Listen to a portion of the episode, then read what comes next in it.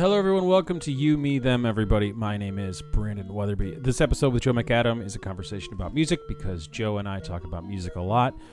I want to say we've done over 50 episodes that are specific about music. Uh, we've been doing this show for a very long time, for 13 years. So that's why there's probably 50 episodes with Joe and I just about music. Since we've been doing this show for a very long time and we no longer are able to do it live, that will be changing soon. We have a Patreon account. If you have the funds, please consider donating at you, me, them, everybody.com. It's in this podcast description. It's on our About page. There are tiers. If you could afford to buy us a beer at a show, which many of you did, and I want to thank you for doing that, you could probably afford to do this. And if not, I don't know your financial situation, and I don't like to guilt people. So, this episode is uh, loosey goosey. I like it a lot. And if you don't, well, we have a few hundred more that you might like. Here's the show. I love talking about music with you, and I am also trying to not be depressed. Yeah. What a, what a good start. Mm-hmm. Mm, for sure. So I'm playing my kid all these bands and all this stuff, and recently down a Ramones hole, and we already talked about that. But I was thinking about the most impactful music in my life. Was it a net positive, or was it detrimental to society as a whole? Great question. So Um, and I, I would say everything is detrimental. who are the if biggest, you make something, it's going to be bad. who are the acts that were the biggest in your life that were big in both your personal life and the culture surrounding you? I didn't know it had to be in my life because I was going to say anything. Scott Joplin, but okay. Done. Problem solved. That's a huge negative. So Scott Joplin coming in number one with a bullet. Scott Joplin. yeah. Fair. Yeah. Fair. All right, but who who since you've been alive, since you've been on this mortal coil, is it the band this mortal coil? I don't even know who that is, but probably. I mean, if I don't know who they are, they can't be that. They can't have made that much Who of are, a who bad are the impact. acts that changed your life for better or worse? Um, for better, Or worse. so Um, pretty much any act that was important. Well, here's the thing: is it it's there's a difference between personally and then for the overall world. Let's go Um, overall world and and, I think personally. that- like who was the biggest act when you were five years old? I think I know who it is. For me, when I was five, I was five in 19, uh, 1900. What was that? 89. So I think uh, what are we talking? We're talking Batman soundtrack. Yeah, so Prince and Michael Jackson. 89. Prince, Michael Jackson. Yeah, Those that are was the that biggest, was that most important era. Now, are Prince Yeah. and Michael Jordan net good or net bad for society as a whole? You said Michael Jordan, but that's That's what I meant. Michael funny. Jordan collaborating with Michael Jackson on the song Jam from the album Dangerous. Yes. Okay, I just wanted to make sure we were all on the same page. yes, life- we were. Do, do you think I've said Michael Jordan when I meant Michael Jackson? It's got to be at Now least that's two a dozen.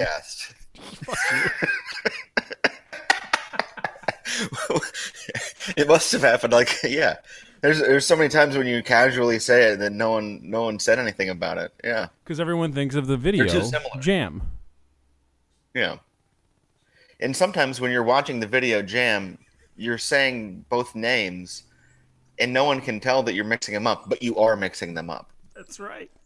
You. and that's, that's, right. yeah, and that's only you know that, but Yeah. you are you are mixing them up. This is like when people say I, okay, Jesus and the Son of God. You know, it's like it's the same, but it's Yeah. you know. Anyways, That's I listen. I I grew up Catholic. I know all the all the the rules and ins and outs of the guy's name, yeah, the the Christ the Redeemer, etc. yeah. Yeah. listen, my number one number one with a bullet, three eleven. Oh, really? I can't tell if you're being sarcastic. Detrimental. Why? Detrimental to society. Why? What a look! Look what they did to everybody. They, They gave up a brew pub everybody in Omaha. in the Midwest that, that they made everybody in the Midwest think they could could go out and and uh, change the world and be be rock and roll stars. False. You can't. That's what they taught people. Hope. They gave they gave they gave people hope. So that you're was saying is Obama owes a debt of gratitude to 311 because without 311 laying the groundwork for establishing hope in middle America. There's no way Yeah. that makes sense.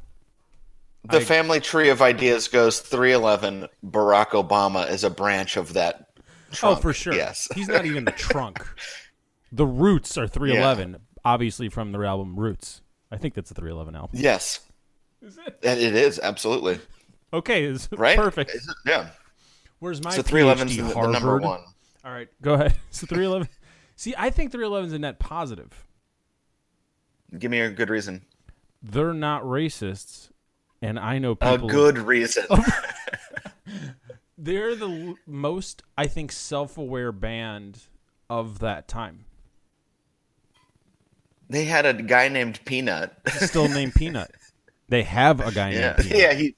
They they have a they have a man named Peanut. They stayed in shape. They Uh, play jam band music, but they don't jam. All their songs are still like three and a half minutes, but they get the jam band crowd. They get the stoner crowd, but they're not exactly stoners, but they're not not stoners. They get the skateboard crowd, but they're not necessarily skateboard.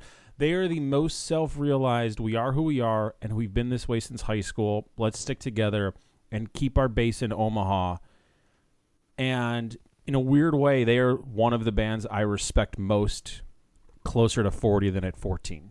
Where at 14, I was like, these guys suck. but I saw and them- now, as you as you mature, yeah, as I mature, I like realized like, Uh, oh no, they're actually living their dream in the best possible way. They're one of the least sad legacy rock bands currently going. Are they still uh, rocking? They're oh yeah, still they still there? are massive. They have 311 day every year, obviously, um, and it's like a, now a two day event. I think is in Vegas. They have a cruise. They still sell out amphitheater shows in the summer, and if they tour in the fall, are still able to move like 2,000 indoor tickets every market they go to. It's super inspiring in a weird way, where look at their Hats peers. off to th- 311. Yeah, and they're Yeah, still who they making music. It's not necessarily like my favorite, but they do have one record which I legitimately love that is an outlier in their catalog. Transistor holds up really, really well.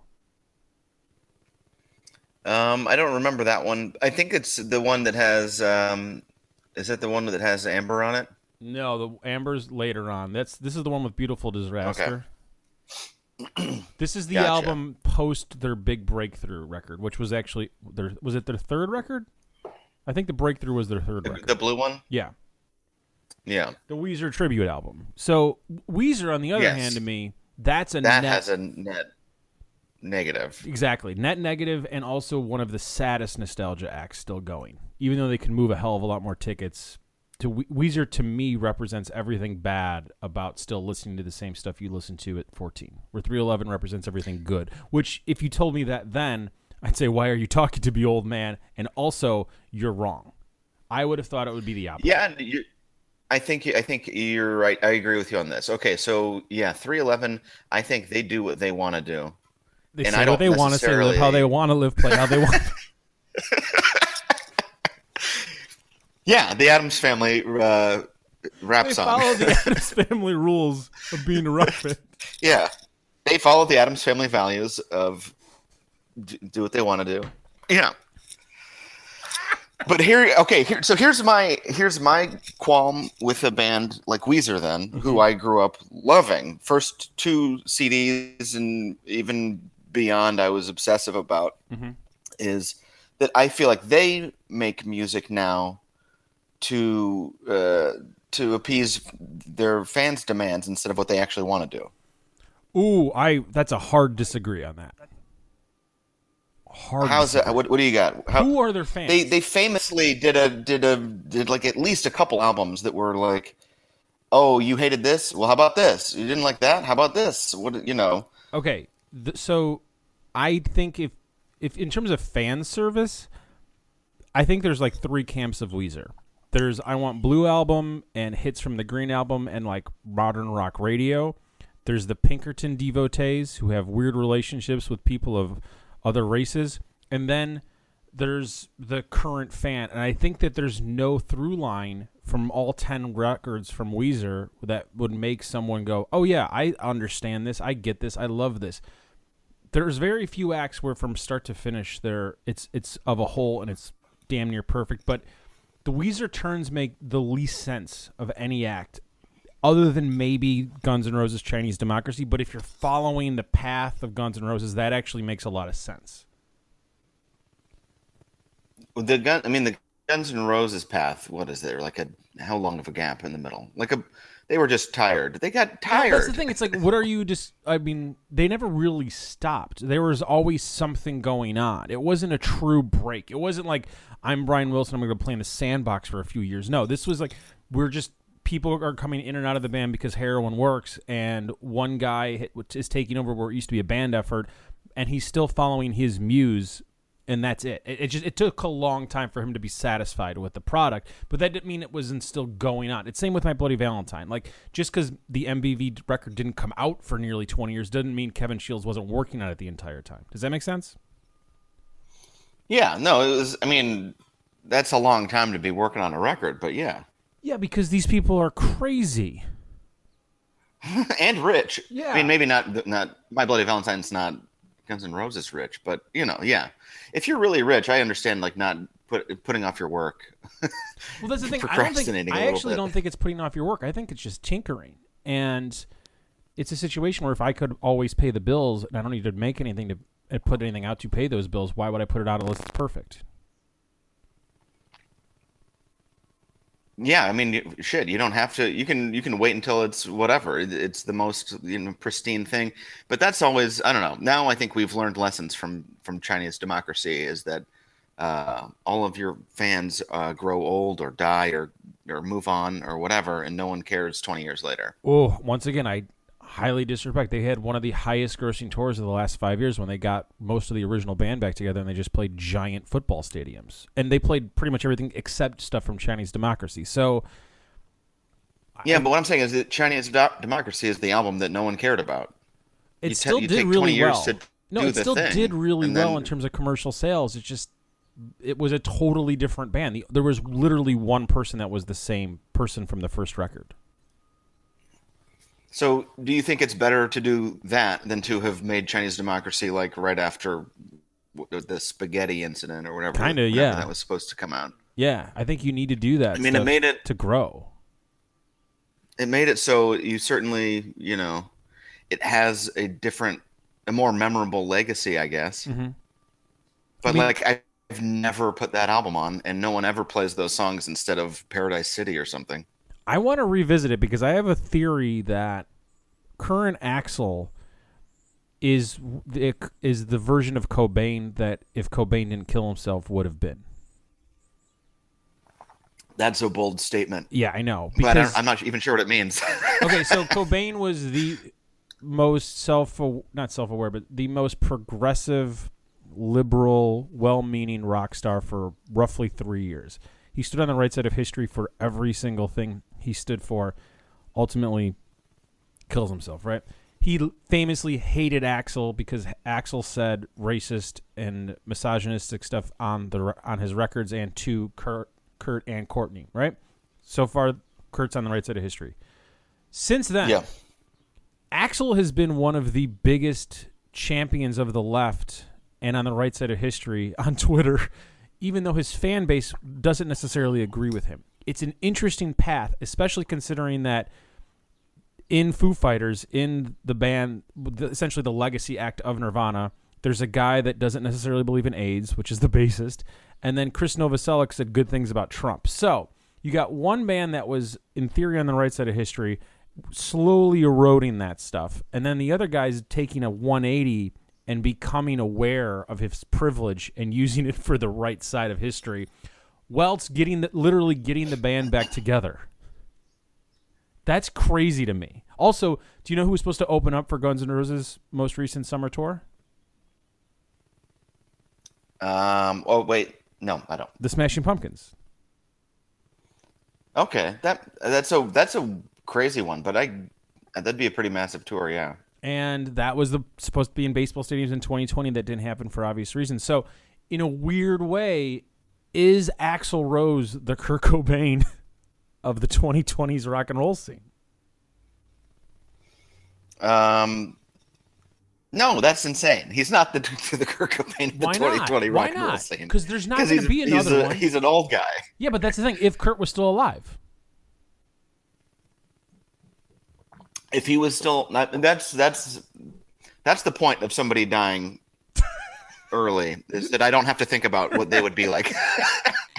that's the entire point of them dying young is that I, I never have to think about how they would handle talking about Trump or whatever the fuck the thing is.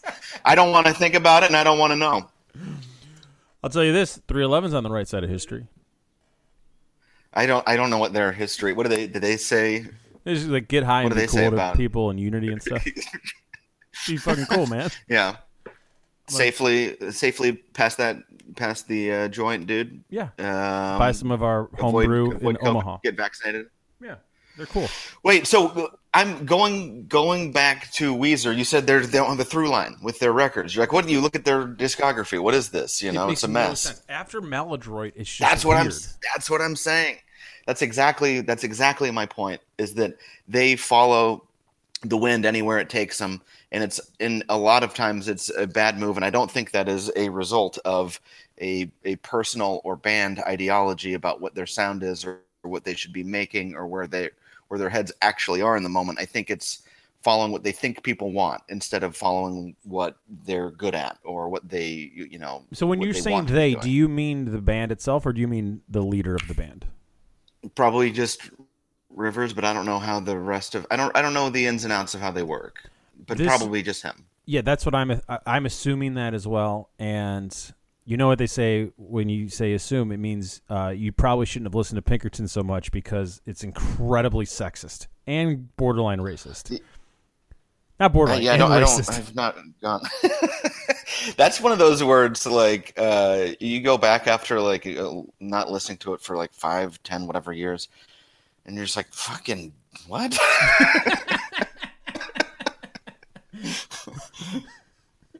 Anyways, um, there's no reason for them to exist because I think that whoever is ultimately making these calls doesn't have any true friends. yeah, that sounds right. Yeah, That sounds probably accurate. because if you had a real friend and being like, a lot of this is really good. Why are you surrounding it with bullshit? Get rid of the bullshit, bro. I like. What would you? I don't know. There's. So I still listen to I'm every trying to single thing like- almost every act puts out that are that's part of this category, right? Weezer put out two records in Yeah. 2021, and I listened to both of them. And there's one really great song on the first one that came out this year, and it's very much like Harry Nilsson, and it's it's great. It shows an artist that's sort of growing, and then it's surrounded by blah.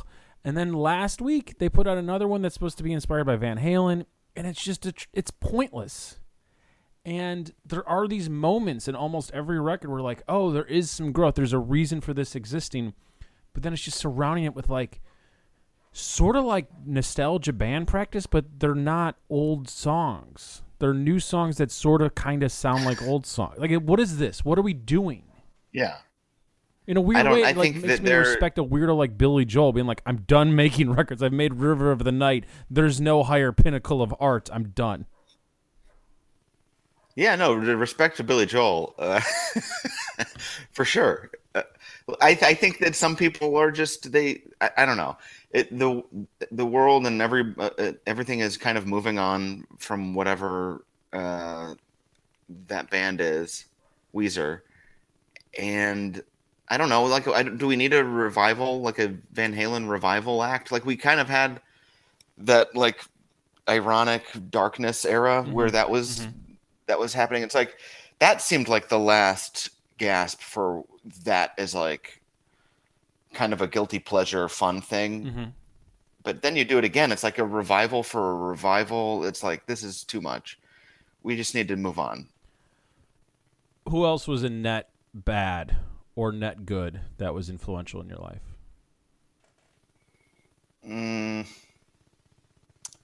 that's. So so I'm far trying to think of like Scott something that would have.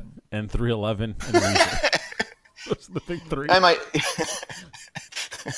Am I wrong about all three of them? I, I do, I do, I do uh, uh, maintain that I think Weezer is in that negative. oh yeah, agreed. I was, jo- I was joking, ab- I was joking about Scott Joplin because he's the oldest name I could think of. You've changed my mind on 311, and I'm, but I'm, I'm standing firm on Weezer. yeah. Yeah, what are you? Wait, what are what are yours then? Then what do you got? Well, my thing was Limp Bizkit, and I think they actually are a huge net positive. How is Limp Bizkit a positive? Limp Defend yourself. was roundly mocked almost since they started. So, and Mm-hmm. even the people that love them, usually within two years of their peak, had been disavowed. So the people that still like them, to me, are really no different than juggalos. And I respect juggalos. And it's nice to have a group of people you like. They have little to no cultural impact right now, which is a good thing. If they do have any impact, it's the weirdo guitarist that might have exposed people to acts like maybe Faith No More or Mr. Bungle, and that's cool. And I think that they're a huge net positive because it shows that you can't maintain that level of bravado and anger and be liked. And also now you might know who Wu Tang Clan is. Fair. I did. That, but what about all the stuff that got broken? Does that not count for anything? Does that mean nothing? Break your fucking face tonight. Give me something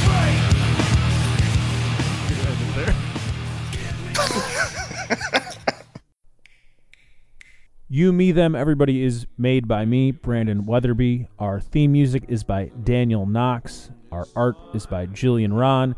You can hear all 13 years of shows at you, me, them, everybody.com. If you're listening to this in Spotify or on iTunes, the last year of episodes are available uh, with some sprinklings of the other ones. If you want the rest of the catalog, which features over 700 episodes, you, me, them, everybody.com. Our Patreon page is on our About page. It's all there. Follow us on Instagram, Twitter, all that good stuff. At sign YMTE. Thanks for listening. I'll the places that you've been sleeping, friends and family I'll be keeping. Won't